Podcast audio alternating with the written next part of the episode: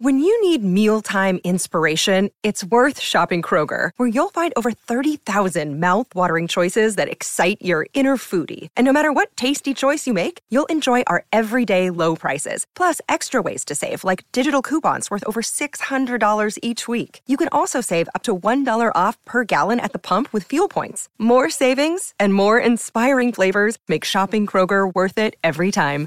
Kroger, fresh for everyone. Fuel restrictions apply. It's Tyre Power's Big Footy Final Sale. To kick things off, you can get the power to buy three and get one free on selected Toyo passenger car and SUV tyres. Tyre Power's Big Footy Final Sale can't last. Visit tyrepower.com.au now. On 882 6PR, inspiring stories for Bowra and O'Dea, WA's family owned funeral directors. Hello, once again. My name is Tim McMillan. Welcome to another episode of Inspiring Stories brought to you by Bowra and O'Dea, doing ordinary things extraordinarily well. Uh, my guest uh, in this edition is a name that uh, many of you will be familiar with uh, for uh, perhaps a, a variety of reasons. Uh, he's a self made businessman, a passionate Fremantle Dockers fan, in fact, a former club president, but you can just about guaranteed to see Rick Hart uh, around any Fremantle Dockers function uh, or game uh, during the footy season. So uh, he is our special guest in this edition of Inspiring Stories. So hello, Rick. Hello, Tim. Nice to be here. Yeah, thanks. For, thanks for your time. Firstly, let's Pleasure. let's talk Dockers. Yeah. Uh, another season done. Yep. Your reflections on it. Look, I, I must say because you know I, I, had the privilege of uh, of hosting some of the game day functions in the President's Lounge there, Yeah. and I, I would I would see you there, and you know you can you can generally get a get a gauge of how things are going from the from the mood in the room. Yeah. Uh, as the season went from, from start to finish, I think uh, you know maybe some people were uh, a little disappointed with how uh, the the season panned out. But your reflections on it? Yeah, look, I, th- I think probably first of all, I didn't have any great expectations for the year, so um, I, I could see that it might have been a bit of a struggle. So, so in effect, the, you know, the fact that they were able to win uh, the eight games that they did Yep. was, was probably okay from my point of view. I thought, yep. you know, And more than many of the so-called experts expected them to as well. Yeah. Yeah. So uh, eight wins gives you a sort of a springboard for the next Yep. season to, to, to build on that, and then you, you you know you could aim for probably the bottom eight. You're not far away. yeah, Um, you know there were some disappointing aspects of, of the season, and uh, you know I guess that's that's AFL. You get that.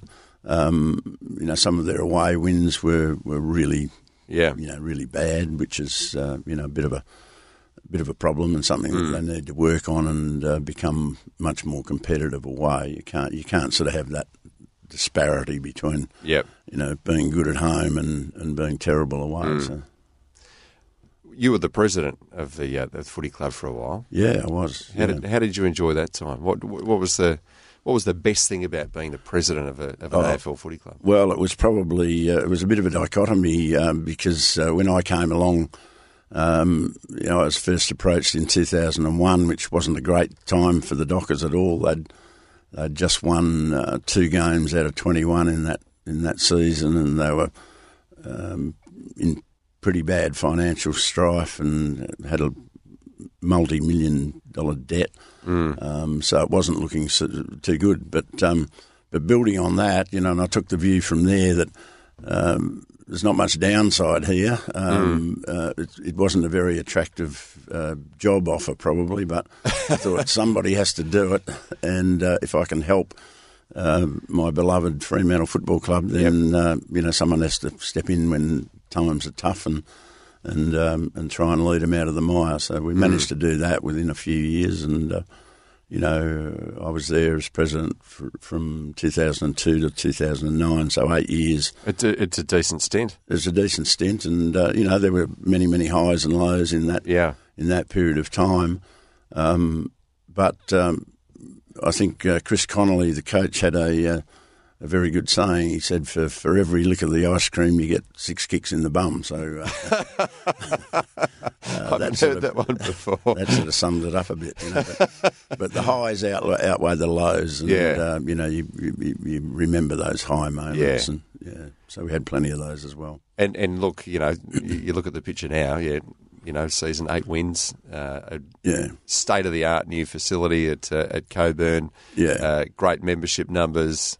Um, and, uh, and and always this, I suppose, this uh, you know look towards next season. There is promise for Yeah, for the well, they've got something to build on, and, and you hope that they'll be able to do that. You know, and we hope that, that they can get their recruiting right, and they get Yeah. their trading right, and that they don't lose key players, and Yep. um, and and that's that's what it's all about. But the the club in itself is in a strong position. Yep. uh, they're in, they're in a great facility. They're they're strong financially. They've got good membership, um, and uh, they just need now to tick the next box, which is uh, sustained success.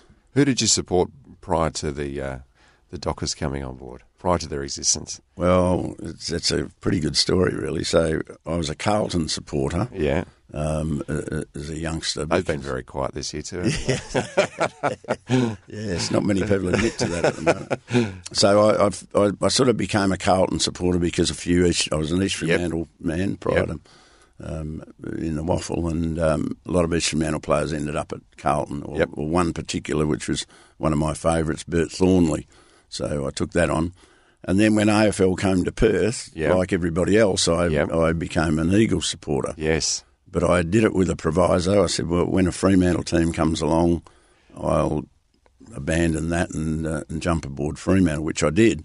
Unfortunately, there were thousands upon thousands of Fremantle people that, that followed the Eagles because we had AFL in town. Yep. And all of those said that they'd, they'd uh, jump across to Fremantle. But unfortunately, with the success that the Eagles had, it made it they tough. all stayed there. So, Yeah. uh, um, you know, not, not many came over. So we've got a lot of Fremantle people Yeah. that are now Eagles supporters. But good luck to them. yeah. Um, I, I know that uh, you, you know uh, Joe O'Dea. I do, Uh, Baron indeed. O'Dea, of course, a do. fine sponsor of this uh, this this particular program. Well, the O'Dea Um, boys, I know I'm them surprised well. he uh, he was okay with you coming coming in for a chat because Well, he's a I- massive Eagles fan, isn't Well, he? Well, he is. I'm, I I just worry that he's, you know, walks past me and measures me up, and I'm just a bit worried about that. But, but yeah, he's a massive Eagles man, and um, I bet he lets you know about it. the they do. Yeah, a, a lot of them do. Yeah. Um, tell us about uh, about Rick Hart, the boy, because I know you grew up in, uh, in in country WA, didn't you? Yeah, I did. I grew up in Merredin. Uh, um, um, interesting life. We had a family farm at Nukarni, which was just out of Merredin, And my mum and dad owned a general store at Korbel, which was sort of between Bruce Rock and Merredin, just Yep. a little one horse town. Um, so I had a, a country upbringing. I, I did the usual farm things, you know, like taking a turn on the tractor at seeding time and harvest time. Um, went to school at Merredin High School, played a lot of sport in Merredin, um, and uh, generally had a great country life. Yeah. And what was it that initially drew you towards the the big smoke? Well, you're going to like this because uh, all all I wanted to do in my um, last years at high school, my ambition was to be a journalist. Right. So uh, that was, you know, I concentrated solely on that, and that was my one aim. Can I just say I think you made a good decision? yes, I think later days have probably proved that to me, but uh, but in those days I was sort of fixated on it. Yep. And uh, I came down to Perth to apply for a cadetship with with the West Australian, and uh, being a fairly naive country boy, I just thought it would be a natural process to get through, but I didn't realise there's about. 500 other kids wanted to do the same thing, so Yeah. it was it was a bit of a difficult path. So I- yeah. I missed out there, and um, my second choice was to go back to the country as a, as a like a stock and station agent with one of the big um, stock firms, Dalgety's, West Farmers, one of those elders. Um, so I applied to all of those as my second choice, and I ended up uh, getting a job with Dalgety's uh, as a how old was I? Seventeen Yep. um, and uh, they had a training process where they went through for about six months, and you ended up usually being posted out to one of the country country towns. And Yeah. that's really what I was looking to do. Um, as it happened, I got posted to a metropolitan department, so I was sort of stuck in Perth for a while. And uh, the more I was stuck in Perth, the more I sort of became to like the lifestyle Yeah, down here. yeah. You know, with the beaches and sport and and uh, probably girls as well. You know, more girls in Perth than there were in Merredin. so we uh, sort of became fairly uh, fairly indoctrinated with city life. So then Yeah. I sort of put that on hold. And I thought, Yeah. oh well, this will be okay. Yeah. And then um, from there, I ended up in, in one of their trading companies, which is a wholesale wine and spirits merchant. Mm. So I ended up in the liquor trade for about 13 years. Um, and um, yeah, had a great. Not a bad place to be. It was a it was a pretty good pretty good life at the time. Yeah. Yeah, Did you do a stint as a as a bookie as well? I did. Yeah, after um, after leaving Dalgety's, I ended up going into business, and that's probably another story. Um, but um, uh, for a period from 1979 to 1992, I had 13 years as a bookie. Prior to that, I'd been a penciler with one of Perth's big leading bookies.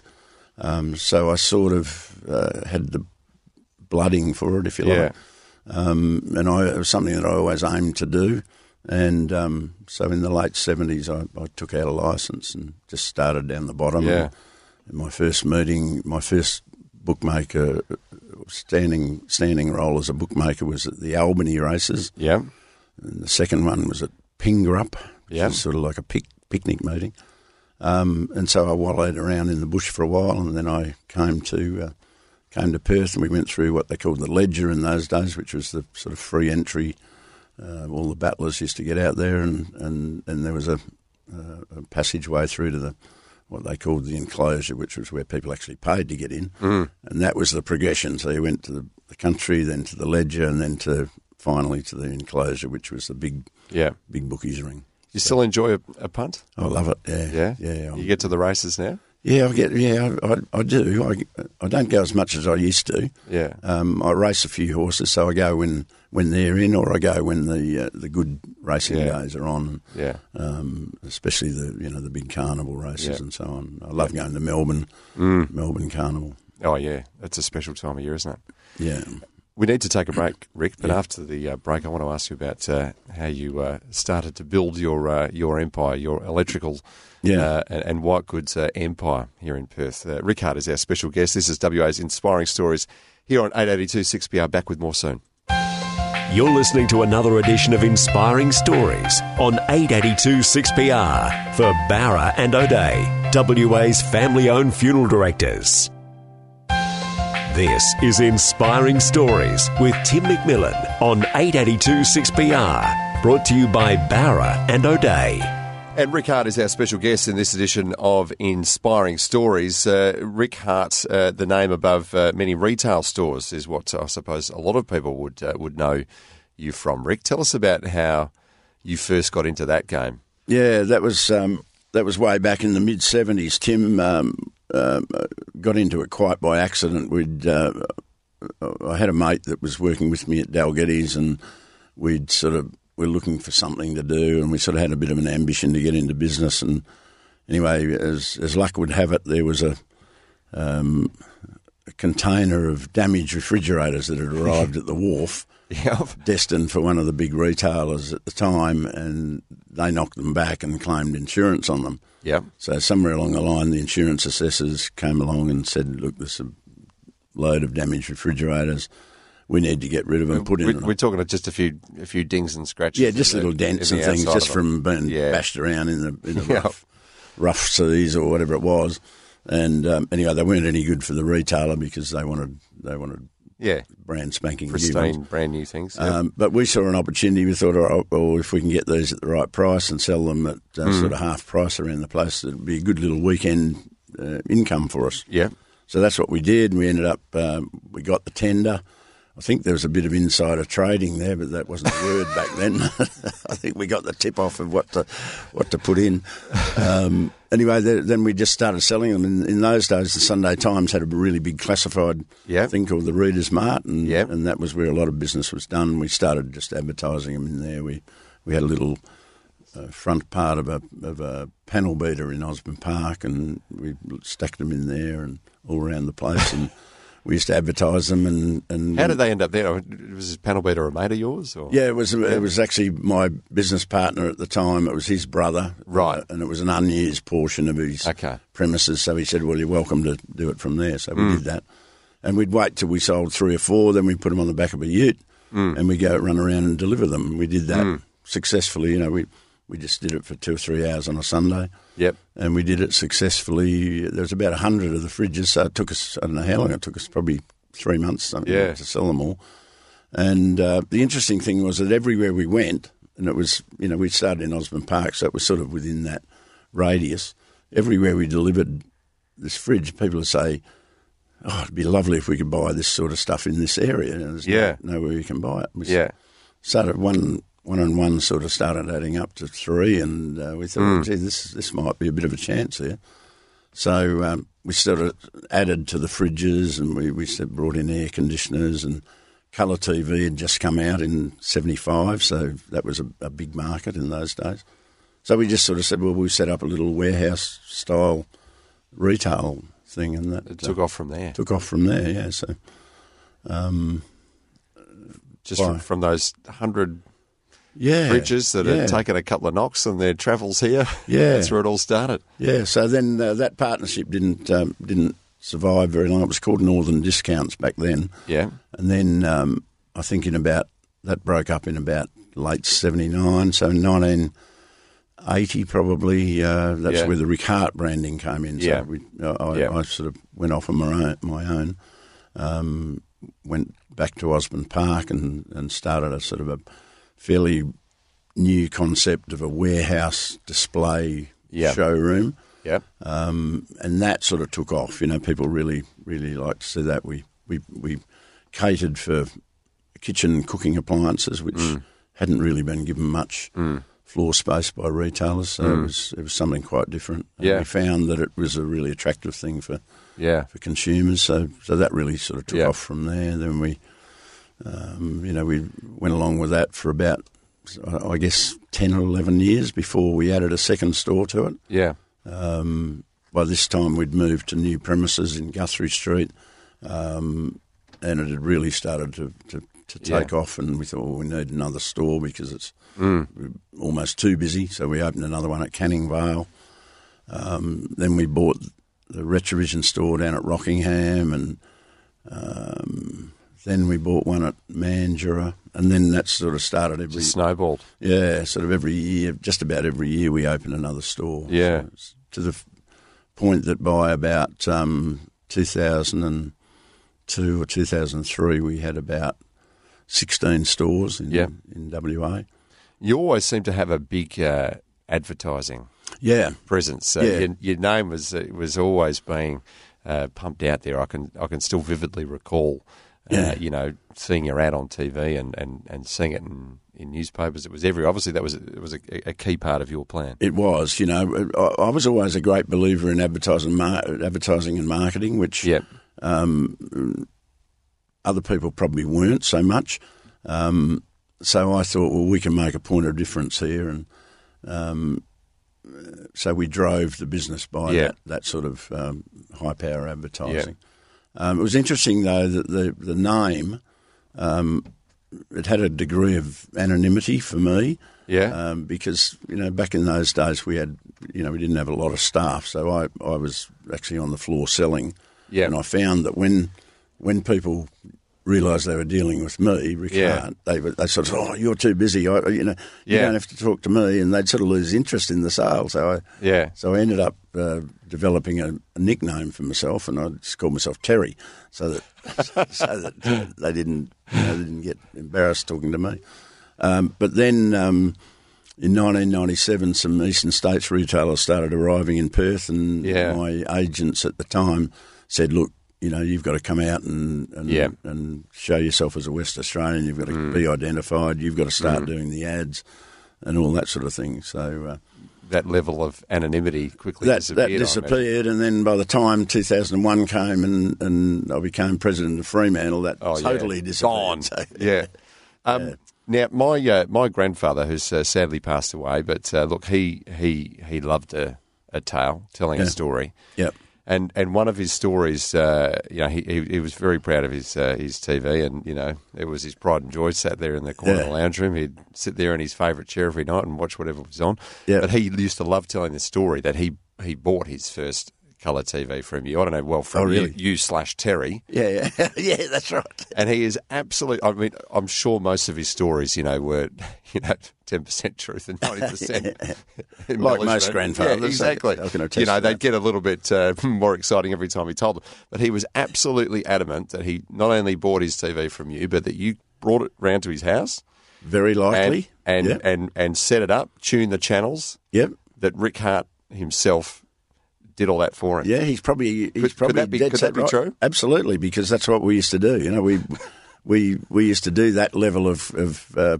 personal service for Yeah. customers. You know, and that that's what sort of set us apart from uh, the big chain retailers. Yeah. and, and yeah, we certainly did that. Yeah. and and interestingly, when colour TV was was on in uh, when it started in 75, 76, Yeah. we used to actually people used to come in and look at colour TV and they were confused about everything. We'd say, look, take it home with you and Mm. try it out.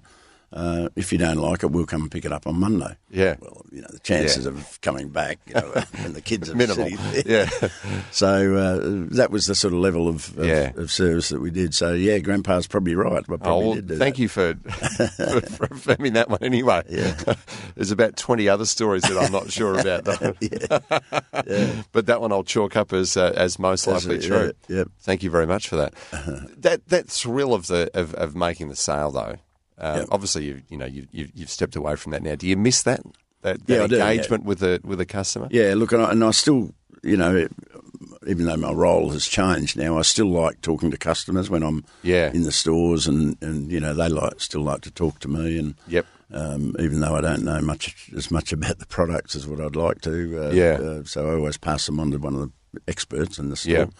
But yeah, it's, look, it's um, it, it's a great thing, and I, you know, I mean, I've got retail in my blood um, from when I was a kid, you know, working in a general store. So um, I love retail because I think the, the, the benefit of retail as a as a vocation is that every day is a different day. You know, Yeah. it's a different set of circumstances, different set of customers. Um, so it's you know, I think it's a, I think it's a Yeah. great industry. Yeah. Rick Hart is our special guest in this edition of Inspiring Stories here on 882 6PR. Back with more in a moment. You're listening to Inspiring Stories for Bowra and O'Dea. Generations of excellence since 1888. This is Inspiring Stories with Tim McMillan on 882 6PR. Brought to you by Bowra and O'Dea. And Rick Hart is our special guest in this edition of Inspiring Stories. Uh, just before the break, we were sort of talking about the uh, the early days uh, of your uh, your retail uh, empire, Rick. Um, you know, you were opening more more and more stores all the time, and then suddenly you've got the Eastern States competitors come over. Yeah. Uh, was there ever a moment where you thought, "Well, it might be time for me to maybe bail out of this"? No, not really. I, I always thought we had a bit of an advantage over them being, you know, being Western Australian and, Yeah. and being a little bit different. We Focusing are a on bit parochial here. Yeah, we are. Yeah. Yeah. And I think focusing on, on a different product range to what, Yeah. what they were they were doing. Um, but the, the interesting thing about the, the branding exercise that took place with, with me becoming the face of the business and Yeah. and doing the ads and so on, that sort of took it to another level and became uh, busier and busier. You know? Yeah. and, and so that was uh, definitely definitely a step in the right direction. Yeah. And um, um, you know, it was a, a, pure exercise in branding, um, and it became a powerful brand. So much so that it, at some stage, I think in about um, 2003 or four or something, we be, we were judged one of the best known brands in WA. Along, Yeah. along with brands like Bunnings and Yeah. um, Red Yep. Rooster and all those sorts of things. So, so that was a sort of a good tick. Yeah. Uh, it, it's stepping away from that, though. Um, you know, suddenly the, the, the Rick Hart name on the front of the store was, was no more. Tell us tell us about that. Yeah, well, about that, that time. that was rather interesting because you know by the time we we ended up with um, I, I think it was 16 stores in 2005 and we'd sort of got to about as far as you could go with with the number of stores and and the growth of the business so and it was pretty capital intensive as well you know so you sort of every time you open a store it's a, you know hundreds of thousands of dollars to do Yeah. so so you you know you, at some stage you come to the end of your capacity so you you you you've got to work out what the next strategy is Yep. um, so that became uh, a, a company in in Melbourne doing the sort of same sort of thing as we were doing, called Clive Peters. Yep. Um, decided that they would like to acquire our business Yep. and put it together with theirs and do a public listing. Mm. Um, so we agreed to that in 2005, and um, that was uh, really successful for, for us as part of their group. They enabled us to retain the Rick Hart name here. Um, so it just added a, a bit of buying power and a bit of grunt to the to the uh, to the business, I guess. And that was really successful. But they, they went off on a uh, on an expansion program uh, into Sydney and Brisbane and, and um, more stores in Victoria. And I think they just got got ahead of themselves Got a a bit bit. too big too quickly. Yeah, and then they had a rather big embezzlement from uh, one of their accounting staff, which Oh, sort of put them under a lot of financial pressure. Um, and um, eventually it uh, it folded. Um, by the time I'd sort of left, that was 2005. I had a three year contract, actually stayed for four years with them. Yep. 2009, it started to get a bit ugly, so I, Yep. I bailed out. Yep. Um, and it wasn't long after, I think in 2010, that they went into receivership. And then that brand, the, the Rick Hart brand that I'd worked up for, for all those years, uh, then ended up in the hands of Harvey Norman, who was Yeah. uh, my greatest competitor at the time. So that wasn't Yeah. great, great news. How, yeah. How did how did that sit with you? Yeah, it didn't. It was uh, it was a bit of a shock, really. But uh, then I thought, oh well, we can't do anything about it. You know, Yeah. they, they ended up with the brand. So uh, um, by that stage, I'd moved on and and um, started the upmarket appliance, Yeah. cooking kitchen kitchen headquarters, Yep. uh, which was up and running by uh, sort of late 2010 Yep. um, which was about the time that that, that all happened. Um, so yeah, it was a bit of a shock, and, and then of course um, Harvey Norman continued on with the with the Rick Hart, some of the Rick Hart stores. They closed a lot of them. They they, they gradually closed all of them, um, and um, so that, that didn't work for them. Yeah. They couldn't they couldn't work that. So then they changed them all from Rick Hart to Harvey Norman, and that went even worse. Yep. Um, and then later on, they they came back with the Rick Hart brand, Rick Hart at Harvey Still Norman. still trying to maximise your value. Trying to do something, but, that didn't work. Or the, either so it just disappeared completely. So, Yeah. Yeah. Have you got a little bit of your anonymity back? Um, look, Not really. not really. I think probably uh, I love seeing young people everywhere because they they don't remember it. because, Yeah, uh, yeah. So that I don't get uh, you know. I'm, used to going up on escalators at the races or at the uh, football or whatever with people Yeah. saying, "Oh, I bought my stuff from you," or worse, "Oh, I bought, I'm going to buy my stuff from Harvey Norman." so I'm used to that sort of ragging, and uh, Yeah. and I'm used to people walking past. You'd, you'd know the same, you know. People walk past in the street and they say, "Oh, that's Rick Hart." Yeah. they think that you don't hear them. Yeah. But so uh, look, there's a little bit of it come back, but it's um, it's Yeah. still it's, Doesn't bother you too much. no, it doesn't. You No. know, you just you, No. know, you live with the fact that um, it's been a success, and Yeah. uh, if that's And in hindsight, Yeah. given given the, that that space now with you know the likes of Amazon coming yeah. coming, it, it'd be incredibly tough to, to prosper in that environment now, wouldn't it? I think in the environment that uh, that is commodity product, you know, like the, Yeah. consumer-driven product, you know, like just basic fridges, washing machines, TVs, and that sort of thing, Yep. has been desperately affected by Yeah. by online activity. Yep. Yep. Um, I think specialist stores like um, like we set up with Kitchen Headquarters, which is then sold to Winning Appliances, is quite different because Hmm. you know people need to go in store, they need to get a demonstration, Hmm. they need to see how it works. Um, so they're they're sort of to a great degree protected from online, but the, the general run of the mill stuff, yeah. as it is in every retail area, is, Yeah. is under pressure from Pretty tough. Yeah. Yeah.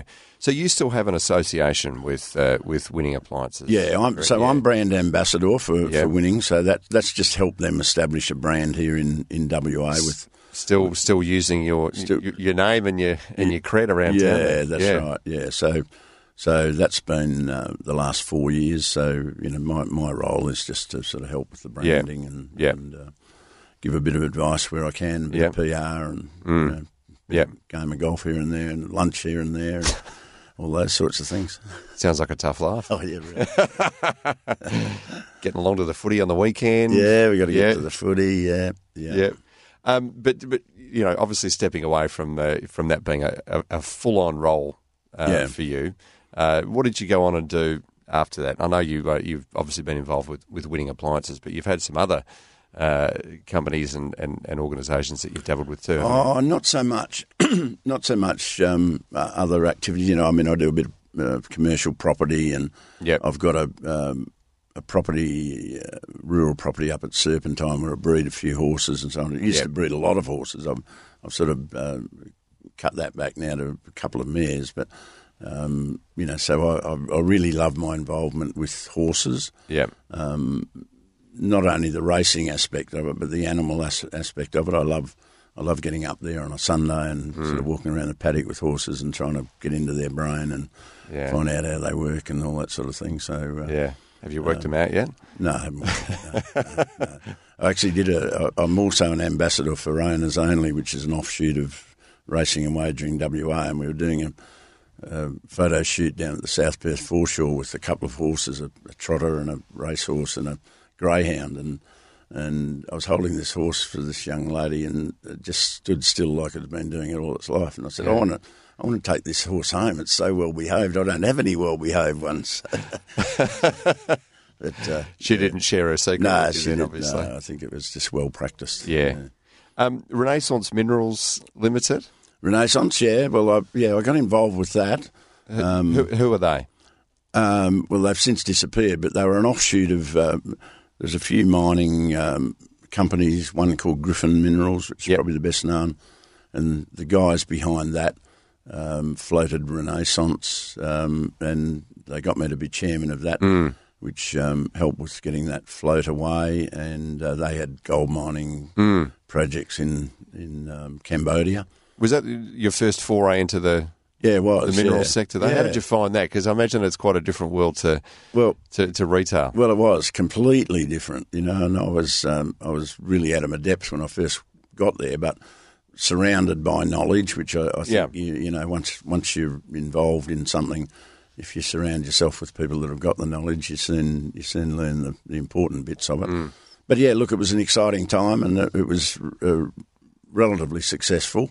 And I think it uh, when once I left, it sort of got sold off to, to someone other Yeah. company. So I'm not sure what happened, but it was yeah, it was an exciting time. Yep. yeah, Yeah. enjoyed it.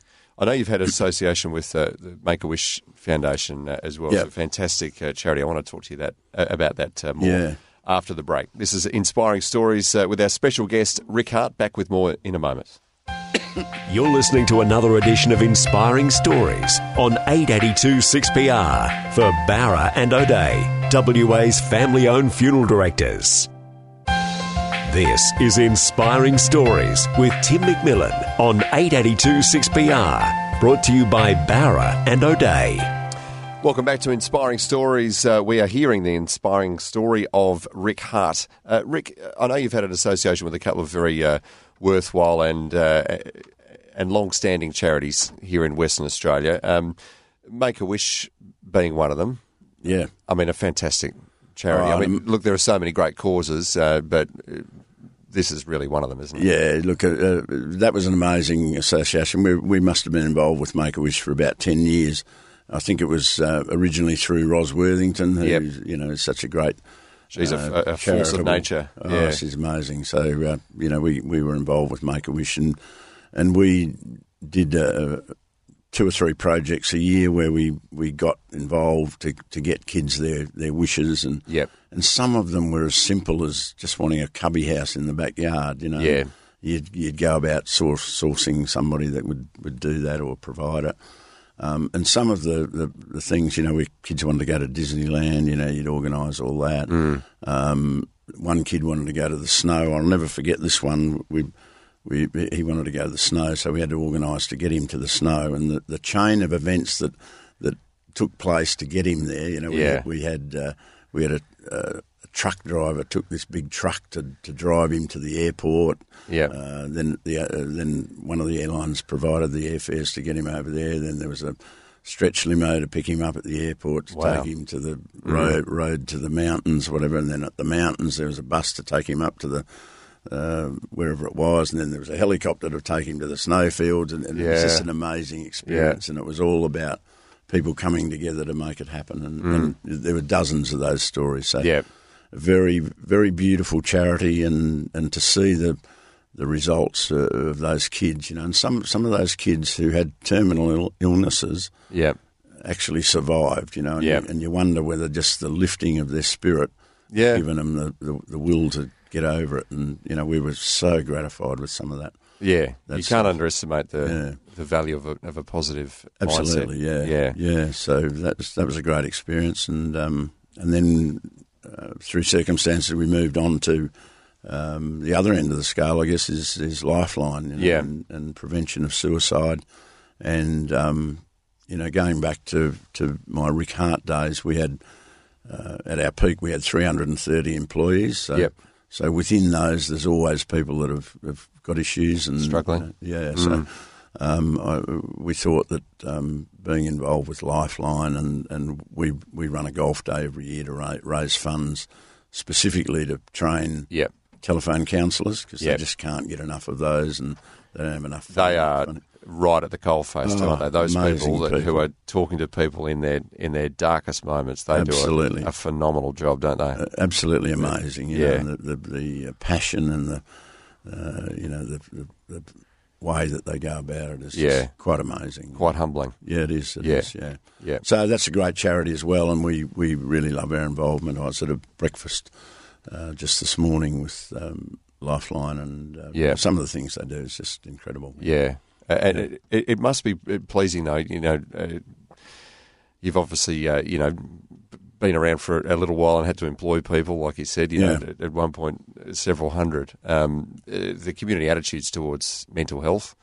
Uh, Yeah. changed. It's still got some way to go, but uh, changed a lot over the years? Oh, it has. It's uh, it's it's absolutely. It's sort of out in the open, and, and thankfully it is. You know, because Yeah, um, when it's out in the open, you've got some hope of being able to save people. Mm. Uh, when it's sort of behind closed doors and no one knows about it, there's no hope of being able to. yeah, and you know that they do a lot of work now trying to get rid of the stigma of suicide and that sort Yep. of thing. And and um, you know some of the, you know, we, I think somebody spoke this morning to say that. Uh, when he was at school, you'd never heard of anyone suiciding or, No. or whatever, you know. And, and now, you know, sometimes there's three or four in a, in a short period of time at various schools. But one of the factors there is that often you didn't know about it. You know, it probably No. was happening, but it was hidden. You know, Yep. and um, one of the one of the girls there said that um, she lost a, a sister or a brother um, forty years ago, and she'd told everyone that he died of an asthma attack, but he'd actually suicided. But but in those days they didn't they didn't because there was stigma. such a stigma. yeah. yeah, So they're they're doing some great things to remove that and try and help kids. You know, kids um, suicides and that sort of thing. Yeah. So it's a great charity as well. What do you do to, to unwind these days, Rick? Do you consider yourself to be at least semi retired? Yeah, I don't really, Tim. I, I, I sort of, I, I could probably adopt that title, but you prefer not to. yeah, look, I'm, I'm a person that needs activity to, to Yeah. keep me going, you know, and I, I, I, I really love business and Yeah. and I love being involved in business and so on. So it's, it's pretty hard when you've had a forty odd year career in, in business to sort of wind back and say, I Yeah. don't I Switch don't off wanna from it do that entirely. anymore, you know. Yeah. So there's still a little flicker flicker going there. So we've got to do something about that either. Extinguish it completely, or uh, or, Yeah. or move on to something. Well, what what what, what gets you relaxation? gets you gets your blood going in the morning? Oh, look, I you know I, I I do a couple of mornings a week at the gym, and uh, I, I'm an early riser. I love going for a walk. I love going down and get the paper and Yeah. have a read of the paper. I'm one of those old fashioned people that Yeah. likes that feel. Kerry Stokes will love hearing you say that. Oh, I'm sure he would. Yeah. and uh, but I look, I unwind um, playing golf. I love, even though it's such a frustrating game, but I, I love the fact that you can go out and play golf.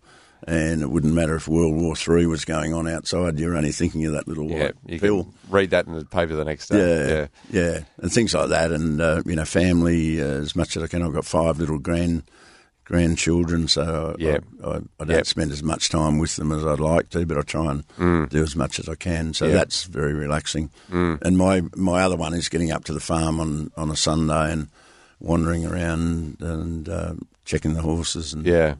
Chatting away. So is that just a, that's a weekend retreat for you?